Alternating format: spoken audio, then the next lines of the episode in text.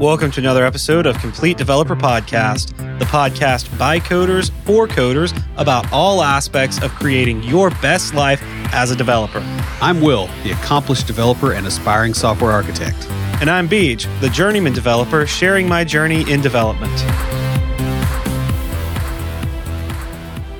Part two of our series on logical fallacies gets into the form of the argument.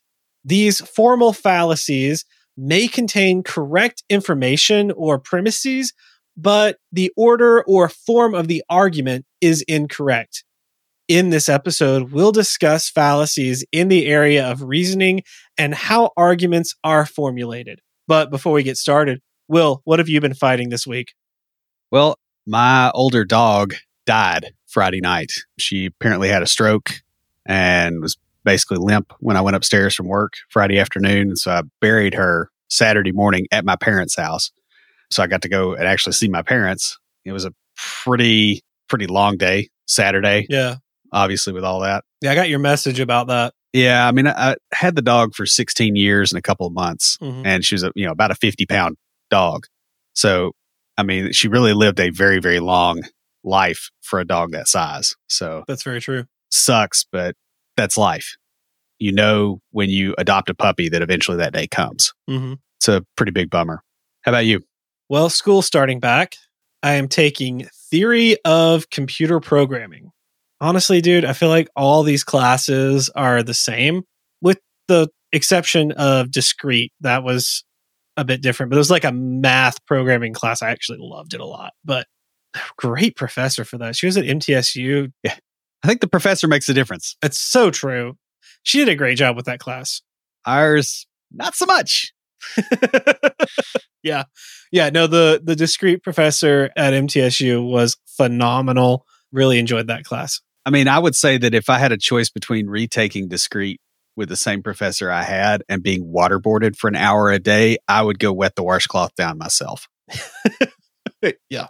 No. The thing is, all these classes seem to start off with an introduction to computer science. I've never seen that before. Right.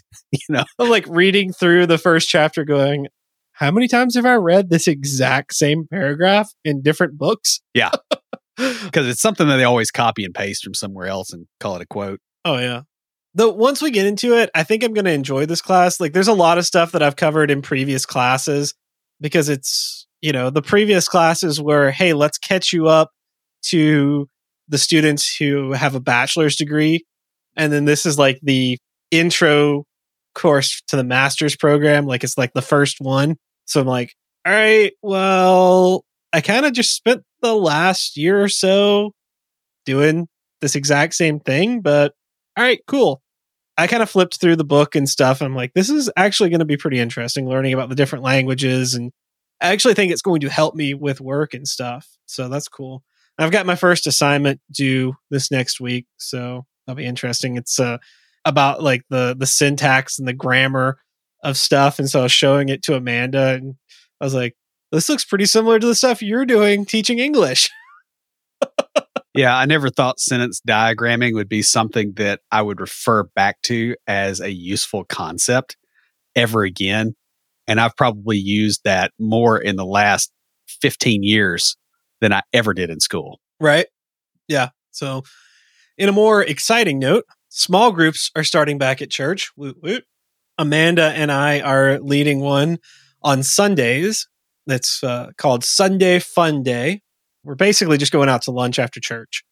That is like literally the small group. Occasionally, we're going to do stuff like go hiking or go axe throwing or something like that. But uh, it's so funny because I was talking to our small group leader and she was telling me they have like the leadership at the church has been wanting someone to do a Sunday afternoon small group, like a, a lunch after church small group for years.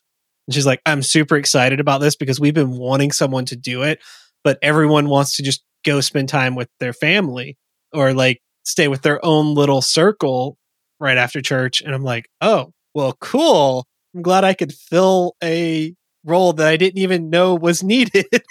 Yeah. it's funny how that works out. because that's so totally my personality. So anyway, we're we're doing that, and then we're supporting a few of the other groups that some of our friends are leading. Actually, I was telling you before we started, I got a text from a friend of mine who's like, "Hey, I know you're like in ten other groups, but you want to be in my group too?" All right, well, we'll see. it depends on what it is, but that's cool. Actually, there's uh the group that I really really loved last year. It's called Freedom Group. They do it every every semester, but it's just like it really like helps you open up, helps you work through issues and helps you gain freedom. Amanda hasn't been able to do it because it was on Friday nights and she was working. Well, she's not working Friday nights, but they moved the group because of her and some other people who work Fridays. They moved it to Tuesday nights. Oh, So starting next week, she's going to be in group when we're recording the podcast. They could not have put it on a more perfect night yeah. just because like the timing works out great for the two of us because like she and I can't hang out or spend time together because I'm already booked working on the podcast. So she's got the group and it's just it's a really it worked out really well for us. But uh, I was looking at the list just today and like there are so many groups. Like it's exciting how many people are actually doing stuff and wanting to be active. It's just really awesome. Speaking about being awesome, you can make your financial confidence awesome and take it to the next level. Lucas Casares is a fee only certified financial planner and financial coach serving tech professionals with his company, Level Up Financial Planning, virtually out of Fort Collins, Colorado. Level Up Financial Planning changes the financial planning game by empowering you to live your best life, regardless of whether you're just starting up and need to build your financial foundation or mid career and navigating complex and competing goals. Best of all, Lucas and Level Up Financial Planning is a fiduciary for his clients. And what that does is it requires him to act in his client's best interest. So a lot of times you get financial advisors who are basically glorified salesmen trying to sell you various plans, various insurances, and things like that. That is not who Lucas is. He is not a salesman at all. You pay for his services only as long as you're getting value. And when you're no longer getting value, you stop paying. And you can find some more uh, fun free resources and learn more at levelupfinancialplanning.com. Guys, logical fallacies, which we have discussed in one episode prior, are errors in reasoning that can basically invalidate an otherwise good discussion, formal argument, or debate. Component fallacies are considered formal fallacies because they have to do with the form of the argument. You may be correct in what you say, but it is out of order and therefore sounds like nonsense. This group of fallacies have to do with errors in reasoning. This may be inductive or deductive reasoning. This is part two in our series on logical fallacies. Originally, when I wrote this episode or these series of episodes, it was going to be one episode on logical fallacies. That's what we put in our Kanban backlog. And as I got into it, I'm like, there are way too many for just one episode. So we broke them down. I found a really great resource. It'll be linked in the show notes. You could go take a look at it. It's a it's a .edu, so it's a university website, but uh, they break it down, and we kind of used their structure for these and a few other websites to get some examples and things. A few weeks ago, we discussed fallacies of relevance there are a lot of logical fallacies out there. Like I said, there's enough to have a whole college course on them. In this episode, we're going to talk about component fallacies. And we'll be discussing several of the more common ones uh, that you're likely to encounter.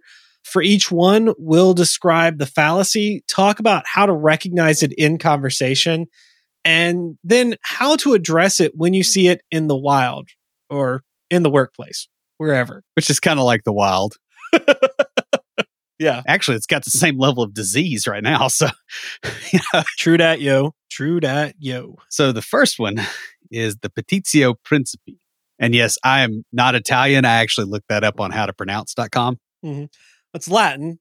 So, yeah, you know, whether you're you're French, Spanish, French, Spanish, Portuguese, Italian, and Romanian. And parts of English here and there. Actually, according to my first roommate in college, Romanian is the closest to the original Latin. No. Sorry. I'm not saying it's true. I'm just saying he grew up in Romania. He's from Ohio, I think, but his parents were missionaries in Romania. He told me that when we were in school, and I'm like, all right, dude.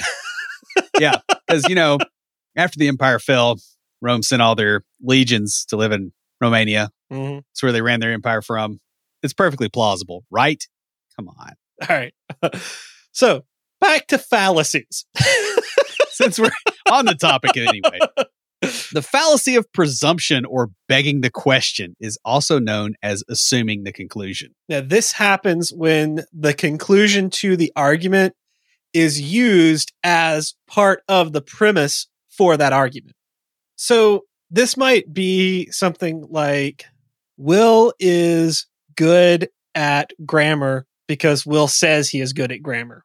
I don't say that I'm good at grammar, but yeah, I like the I like where you're going with this. or or Angular is the best spa because the Angular documentation says it's the best spa. Right. Or somebody's or politicians honest because they say they are. Yeah.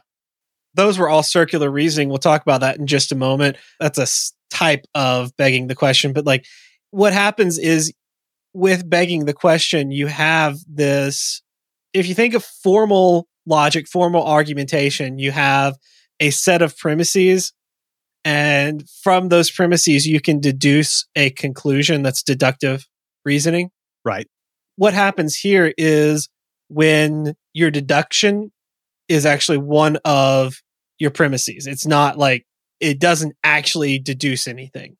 Now, sometimes the phrase or the term begging the question can be used in other ways that are not related to logical fallacies.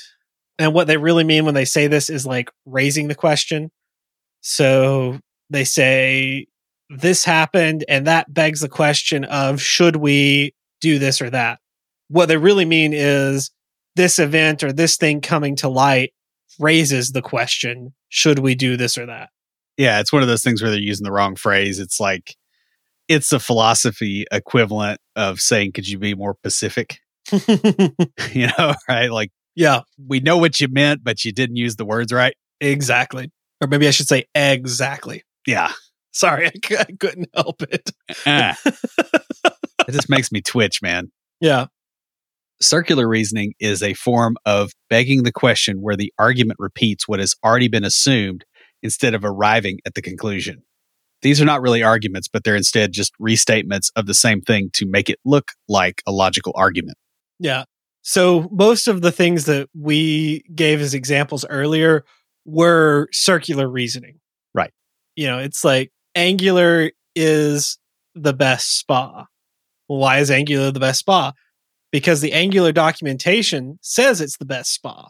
Right. And this other guy over here says it's the best spa because he read the documentation. Yes. Yeah, that you see the circle? It- The second one is ignorantio elenchi. Did I get that sounds good to me. roughly right? I don't know. Okay. I didn't take Latin in school. I took French.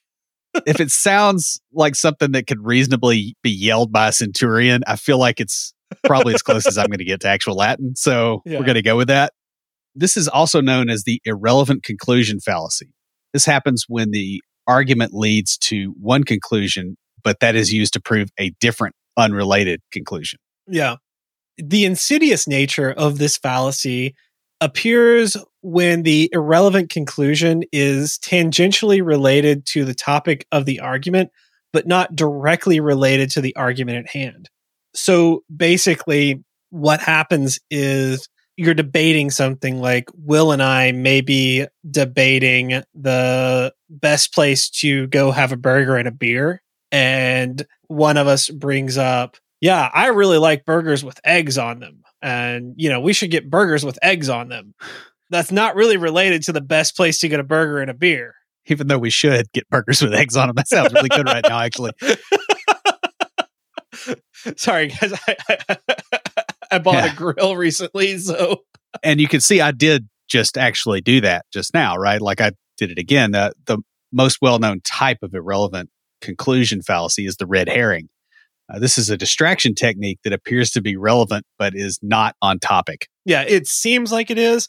So the term red herring, it's really interesting. It actually comes from uh, training hunting dogs. Right. And apparently, a certain type of herring, the red herring, has a very pungent odor that is very attractive to dogs. And that was like the last test of training the hunting dogs is they would like spread out red herrings randomly and see if they could track the actual target and not get distracted by the other smells. Huh, that's interesting. Yeah. So that's where that term comes from. Now, what you may see this in the real world when, say, considering a JavaScript framework. The argument may be made that you need a solid user experience. That, however, does not address the issue of which is the best framework for your purposes and if the ones you are considering will even provide it. It's just a person like you're talking about should we go with Angular or React? And someone comes in and says, Hey, we need a really solid user experience and makes an argument for a solid user experience. You're like, Well, yeah, we do need a solid user experience, but they both give good user experiences. We need to figure out which one's going to work for our purposes. Right. And it's just completely unrelated. Because, I mean, look, we've made solid user experiences without JavaScript. So, like, it's not relevant. Yeah. And this one can be really tricky to decipher as topics may appear irrelevant, but then tie back into the main conversation. So, if confused, ask for clarification as to how the side topic relates to the discussion at hand. That's the real key here. I'm really bad about this, and my personality type. It's really funny, and this this sounds like a side topic, but it actually relates to it. I did this one on purpose. I remember this one. So I recently saw a post. Uh, my Myers Briggs is ENFP, and it was how to date an ENFP. And so, like, I read through it. I'm like, oh my goodness, this is so me. So I sent it to Amanda. But then I got to thinking, I'm like, hmm, actually, there's more than just dating advice here. It's like how to interact, how to deal with them. So I sent it to all the women in my life my sisters and my mom, and, you know, Amanda. Good job clarifying that. All the women in my life, but, you know, the ones I interact with, well, I guess there are the people at church. But anyway, that's off topic. That's a red herring. This is not. I think the red herrings are getting stacked. Yes. I think this is a pallet of red herrings. But so you're like, you're thinking, how does this relate to this? Well, the reason I talked about that is to say the way that I process information is I talk it out and my mind is all over the place. So I may be in a conversation with you about live streaming to the church website and I tell you a story about where the term red herring came from because that is part of my processing to get to hey we need to avoid doing this one thing when we're working on it because that's the way my mind it just it goes out to these weird places and then it pulls it back together. You see what i did there? Like uh-huh. i had something that was completely off topic but it actually made sense. You got to watch out for those. And when you don't see the connection ask for it.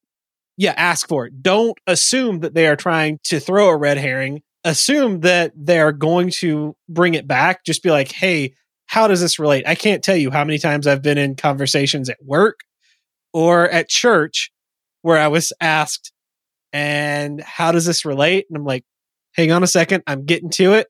And I would bring it back in. I would like, Will says tells me to land the plane all the time. Uh-huh. There's a reason for that. we even have a hand gesture. yeah. So the next fallacy is the dicto simpliciter. That was the most awesome spell in Harry Potter, I got to say. now, actually, what this is is a hasty generalization. So, this is known as jumping to conclusions or the converse accident. Yeah. Basically, it's a failure of inductive reasoning. So, we talked about some stuff with deductive reasoning where you have multiple premises and from those premises you get to a conclusion with inductive reasoning, it kind of goes slightly the opposite direction. You have like, all right, here's you're going for more of a generalization than a specific conclusion. But basically, with this, there are not enough samples to prove a point. Right. So it's a it's a fallacy of sample size. Right. It's kind of normal and natural to generalize. Like human beings are essentially pattern matching machines, and so we do this normally. It's you know something that comes from our evolutionary history. Like it's just it's a thing. The problem comes when there is an insignificant amount of evidence for the generalization or it's taken beyond the constraints of the evidence. Yeah. And you'll see this all the time in politics or in you know work life. Uh, this is one of the things I actually just recorded a chapter on the remote work book today, talking about people's objections to working remotely. And you know, a lot of the stuff really boils down to this: they saw something one time, and we can't let that happen ever again. Because we had one guy that we let him work from home and he didn't do anything. Yeah. And so nobody can do it. You know, that's a overly broad generalization. And most of the objections to a lot of things that are really good for you come out of that place. We tried that a few years ago and it didn't work argument, but they don't give any details. Right. About why it didn't work or what happened. You had some issues at one of your employers. I don't remember how far back getting remote work because they'd had someone who was not responsible and had just like like I remember you telling stories about this when we were talking about remote work, but like they were just completely irresponsible and did not work harder from home, did not even work as hard as they did in the office. And so because of that one person, the whole work from home remote work was just shot down immediately. Right. Because they had one bad experience with it. Yeah, and I mean, you'll see this, you know, even to the level of people having a single life experience and assuming that everybody's experience was that way. Mm-hmm. You know, like in high school, like you and I have friends that had, you know, one or two situations come up in high school and then they made broad sweeping assumptions about whole groups of people. The best example I can think of is the way like football players get reacted to. Mm-hmm. You know, one football player crammed a kid into a locker, so therefore all the football players are bad. And it's like, how many people were on that team during that kid's term in high school? You're telling me every last one of them is bad? It's not a reasonable position. Yeah, that's a good one. Another thing that I've seen is this happens a lot in dating relationships. You know, I can't tell you how many of my friends have like had, especially early on when we were younger, late teens, like 18, 19, and early 20s, kind of when you get that first really serious relationship kind of thing. And then it explodes. yeah. yeah. It goes south and it's almost a phase. Good grief. I went through it. I was a little bit later in life when I when I went through it because, you know, I had different priorities. but it's a thing people go through where like they get burned, they get hurt in a relationship and they think everyone of no joke i've heard people i've heard my sisters say like all men are horrible evil people and i've not heard guys say that about women but i've seen guys behave that way about women Yeah. Like you won't hear it said very often. mm-hmm. That's something I've seen behavior wise too. That's like, dude, come on. Yeah. When you've got a population that's literally in the billions, you can't make a generalization about anything other than the fact that you have a population. oh yeah i mean guys i will admit mistakes i have made good grief you guys could go back to our early episodes and hear the place i was in in life as opposed to now and see the growth over the last few years but i will tell you after i got dumped by a girl like who broke my heart i wouldn't date girls who had tattoos for a while will remembers that Yeah. And which really sounds strange now. yeah, right. Considering all the ones I have, but yeah, but yeah, like there was about a year or two, and like that was stupid. That was like dicto simpliciter, hasty generalization. Yep. on my part.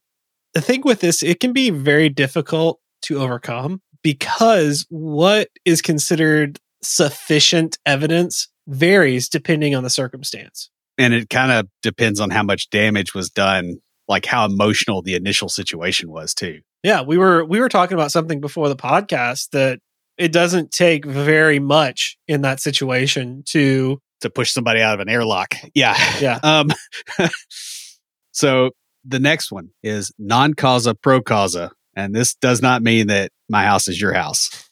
this is not Spanish, just in case you got confused. Uh, this is literally translated to mean not the cause for a cause. The false cause fallacy occurs when the conclusion comes before there's enough evidence for the conclusion. Yeah. So it's kind of the deductive reasoning side of the previous one. And it tends to happen when the person making this fallacy wants the conclusion to come from a particular cause because it fits into their own narrative, their argument. Honestly, guys, if you listened, it was probably our least popular April 1st episode. But if you listened to the Wizards Rules episode, the first rule is this it's this in a different form. Yeah. The best example I could think of for this when writing it is the idea, and I, I kind of read something similar to this, but uh, playing video games makes kids violent. Right. Realistically, it's all games, right? Because look how violent the world was when there was only chess. Yeah. you know, clearly the you know the dark ages. Mm-hmm. Well, the thing about it is, what that's not taking into account is the vast majority of kids who play the same games and aren't violent, or all the other things that are leading to someone being violent. Yeah, this is uh, where you get stuff like post hoc, uh, ergo propter hoc. Uh, that means after this, therefore because of this.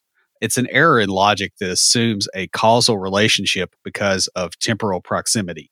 So A happened before B, therefore A caused B to happen. Yeah. You might hear this as the post hoc fallacy in some places. I know when I was studying this, I minored in philosophy and logic was one of my favorite classes, and it was called the post hoc fallacy, which is like because it happened after it caused it.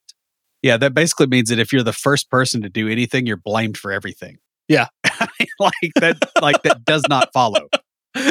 you're going to see this a lot in debugging, especially like when you're working with people that don't completely understand what's going on and they don't understand how pieces interact. And so they're like, well, see, like I was in your app, see, and then like I had a message pop up from Outlook and it said I had a new message. And so that like crashed your app. It's like, that's probably not related. Yeah.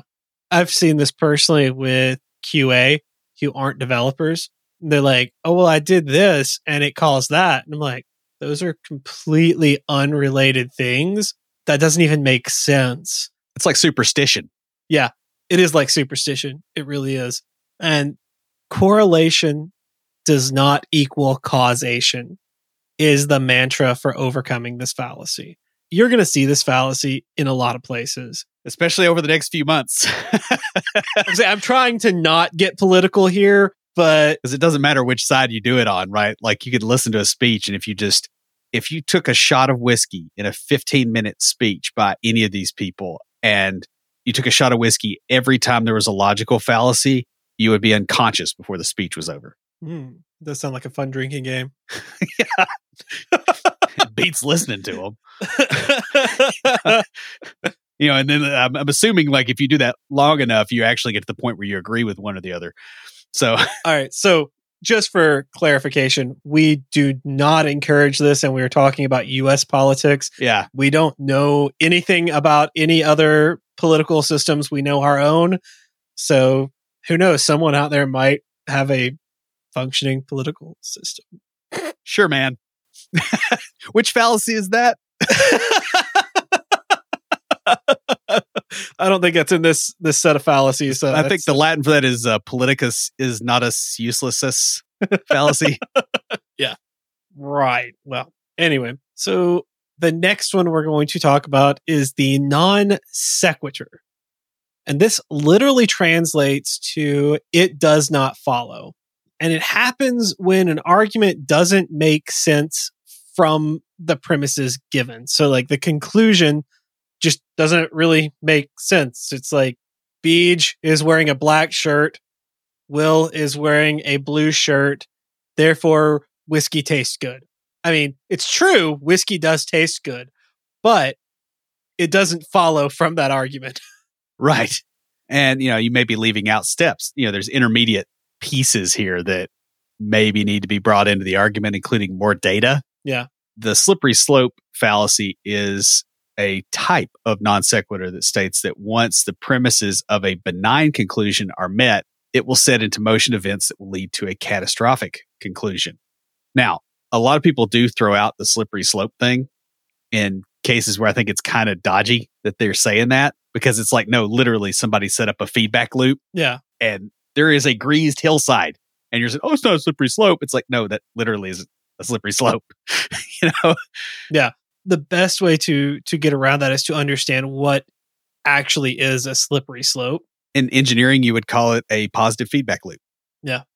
You may see this when going back to remote work, when trying to maintain remote work post COVID, the argument might be made, well, if we let developers work from home, they're not going to have to dress up for work. And therefore, they will slack off in other areas. And that's just going to lead to a breakdown in the entire development process. Right. And, you know, invading barbarians, dogs and cats living together, total collapse of Western civilization, obviously. Yeah. So, yes, working from home may not have to dress up for work. Honestly, when I was remote work, the days I was at home, well, I still am remote work, but when I was going into the office, I should say, the days I was at home, I did jeans and pair of shorts, sometimes pajama pants, depending on the weather. I'm cheap, so I don't like to pay a lot for heating. Right. but when I went into the office, oh yeah, it was totally nice shirt, decent pants, stuff like that. So yeah, it's true. I don't dress as nice when I'm working from home because I'm not seeing people, I'm not interacting with them. That does not mean that I'm not developing just as hard. Actually, I'm working harder when I'm at home. right. Because you're not getting interrupted and your collar isn't itching. Right. Yeah. To combat this, you need to ask the person that is engaging in this fallacy to fill in the missing pieces that led to their conclusion. Now, they could actually be right about their answer, right? It's just that they don't have the structure there to prove that they're actually correct. Mm-hmm. If they're able to do so without sounding ridiculous, you'll see into their thought process, and then you can address the middle areas in the argument with counterpoints, or find yourself agreeing, or Yeah. you know whatever. Yeah. So, like, if it is a fallacious argument, most times when they start filling in the middle pieces, it's going to sound ridiculous. Right. But it may not sound ridiculous to them, but you will see the flaws in that logic. You'll see other fallacies pop up, and you can point those out as you go along and be like, hey, that doesn't lead to this.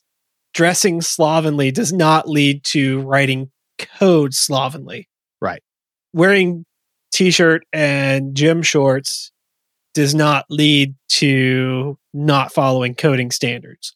Yeah. It gets really obvious once you start drilling into that, right? Because you Mhm. at some point you're sitting there and you're going, but if this was true, you wouldn't have electric lights working right now. Yeah.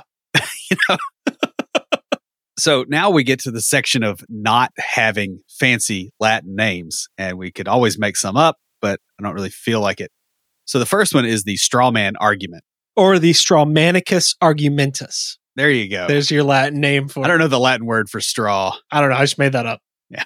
So with this, instead of attacking the actual argument, the straw man fallacy attacks an oversimplified representation of the argument. So basically, it's taking good listening skills to a negative extreme. So one of the steps in good active listening is to paraphrase and repeat back what the person said, right? Right. We've had episodes on this about good listening skills and, and active listening. Well, that's one of the steps of it. What happens here is the person using this or, or making this fallacy, they will paraphrase, but they will oversimplify in their paraphrasing. They will sometimes go to extremes with it. Sometimes they just, they will not get the nuances. Basically, they make it an easy target for themselves when they restate what the argument is. This term comes from using a straw man or scarecrow as a training dummy when learning combat. Like you, it's funny, like you actually see this in video games a lot. I know with the Witcher games, they have like those training dummies. That's the concept here. It's like they can't fight back. Right. So you can't get hurt and you're going to win. Mm-hmm. You know, that's kind of the idea here. This can be used as a literary device to get the core concepts of a philosophy across without confusing the reader with deeper conversations. There's plenty of philosophers that do this, you know, Terry, or philosophers slash writers. Yeah. So, like a lot of times, it's not philosophers, but it's writers who are narrators or fiction writers who are into a particular philosophy. So, like Terry Goodkind is a great example. He's been accused of the straw man a lot.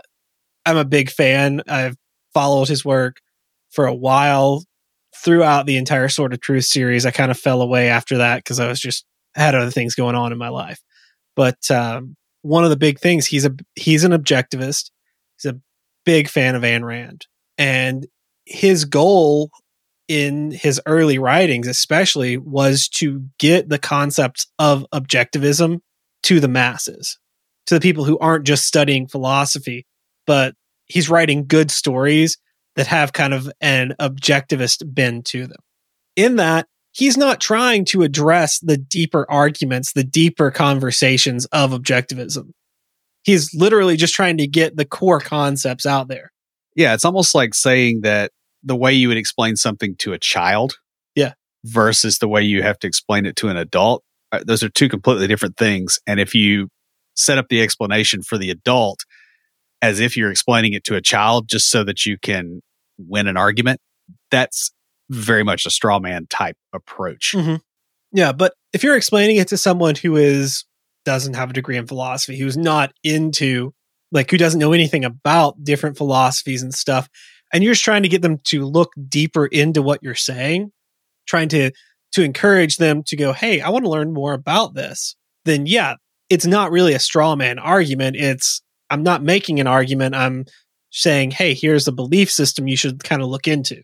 yeah most of the time when people do this the person doing it doesn't realize they're oversimplifying the opinions of the other side Mhm. or the position that they're taking Yeah. and i promise you you won't see that in american politics for the next three months yeah.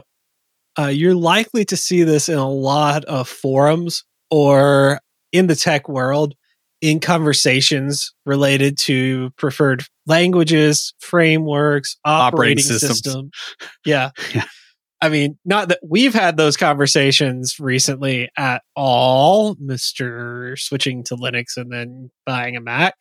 Yeah, I'm still working on that, by the way. Yeah. There are some things that are going to make that tricky, which I mean, I didn't get into in the podcast episode, but yeah, a lot of this, you're kind of stuck with understanding to a limited degree and making an abstraction that is useful to you. And sometimes the abstraction that is, that you find useful does not match to the abstraction that other people find useful for refuting or agreeing with an argument. Yeah. I have personally seen this in arguments, both sides, just because I've done Java in school and C sharp in the real world. But I've seen this in the argument of which is better, Java or C sharp. It's whichever one works. Yeah well, the, the thing is, I have seen Java developers set up C sharp as a straw man so that they could win an argument and vice versa. Yeah. Honestly, I'll admit it, guys. I was guilty of doing this some, not on purpose, but because I didn't understand Java and I was around, not that Will is like super anti Java, but I was around other C sharp developers who had valid reasons for being anti Java. But all I pulled from it was like the simplifications as I understood it. And I oversimplified it. And I didn't make enemies from it, but I probably ostracized some of my coworkers who learned Java in school and actually enjoyed working in it just because I didn't understand it well enough. Yeah. And so that's something to really, really look out for. Going back to something we talked about earlier, this is an insidious one. This is one that can sneak up on you that you may not even realize you're doing it. And take that into account when you see someone else doing it because they may not realize they are doing it. It may not be a matter of they're purposefully oversimplifying to win an argument. It may be that's their level of understanding of it. Yeah. Or they may be summarizing because they're trying to get it across to people that don't understand the full thing. I mean, it's, Yeah. There's a lot of nuance to this one. and especially on the internet, if you're on Facebook, two people can have a discussion about something and both of them can be capable of a fairly high level of understanding and they talk in generalities and other people come in that don't have that high level of understanding and the whole thing turns into a dumpster fire and it has nothing to do with anybody straw manning anything. It's just Mhm. people at scale. Yeah. Honestly, I put this particular one towards the end of the list because it was would you say logical fallacies, especially ones with having to do with the form of the argument. This is the one that comes to mind for most people. Yeah. Well, they see it the most. Yeah. Now, another common one that they're going to see a lot of is the either or fallacy. Now, this is also called the black and white fallacy, the false dilemma, the false dichotomy. This fallacy limits the options to only two when there are more than two. Mhm. And you'll see this again in the next three months with the US political parties. You'll see this in a lot of countries, honestly, with the political situation to one degree or another.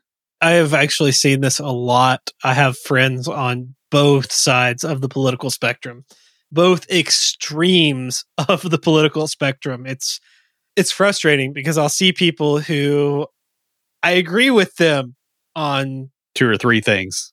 Yeah. yeah, two or three things and then they'll say stuff I'm like that is so far. And it's not just it's not one side or the other. It's literally both sides. But the thing is, I've seen this where they're like and I also have some people who are very libertarian who are like don't fall victim to the two-party system. But then I'll see people who are like especially because we have a president that the other side absolutely despises and so they're trying to get the incumbent elected. So they'll be like, that I will see a lot of voting third party is throwing away your vote and voting against this person, and you should. It fascinates me because I'm like, I'm watching it and I'm going, wow, you guys are literally arguing the either or fallacy. Yep. The whole time and acting like everything is only on one axis. Yeah. Let's say you have a coordinate system and you literally only have one axis, but the system you're trying to really describe has a hundred dozen axes. Most points can't be addressed. Yeah. And that's essentially what's going on here. It's a way of oversimplifying really complex things into terms of two opposing sides. And typically, this is done so that then you can say one side's right and the other side isn't. Yeah. So you either accept everything I believe is true or you're completely diametrically opposed to my viewpoint. And that's really not accurate. You know, that's not an accurate perception of how anybody that's an actual adult functions, right? Like, you know, that there's stuff that you don't bring up even with your closest friends because you strongly disagree and you just, it's not worth it. Mm-hmm. It depends on your friendship too, because I will bring up stuff with you that I completely disagree with you on, but we've built that over 20 years. Yeah. And the thing is, is we can argue and we can both leave from the argument with something Yeah. out of it that's useful. I think that's a different thing that a lot of people haven't learned how to do is to go, okay, I can see where they're coming from now. And sometimes we'll bring stuff up particularly to get that. I don't know that people have not learned how to do. I think people have forgotten how to do. I remember, and you know, I, I'm not talking about member berries from South Park. I actually remember sitting in coffee shops with friends of mine who, you know, I agreed with them on some things, but we were very, very opposed on other things. Yeah. And we would go back and forth and back and forth and just really just get into it. People who were on the outside would look at us and thought we were just like absolutely arguing. Of course, we're both like big grins, smiling, loving it. Yeah. And completely disagree. Walk away, still disagreeing, but learning something about the other side.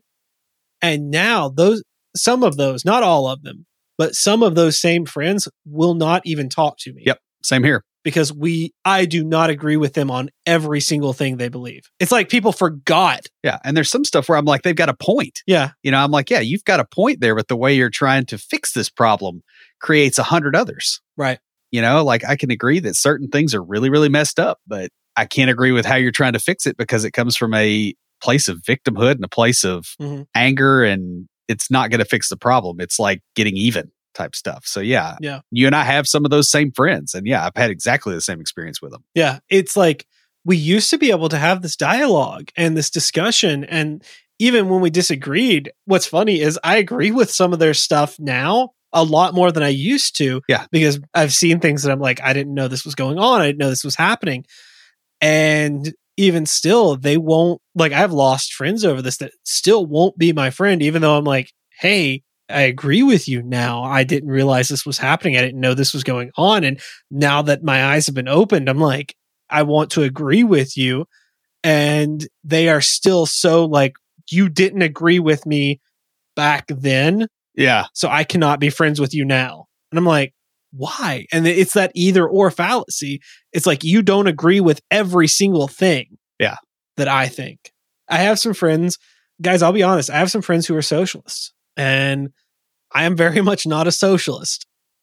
But we agree on other things. And we used to be able to have dialogue and conversations. And I've learned a lot from them over the years.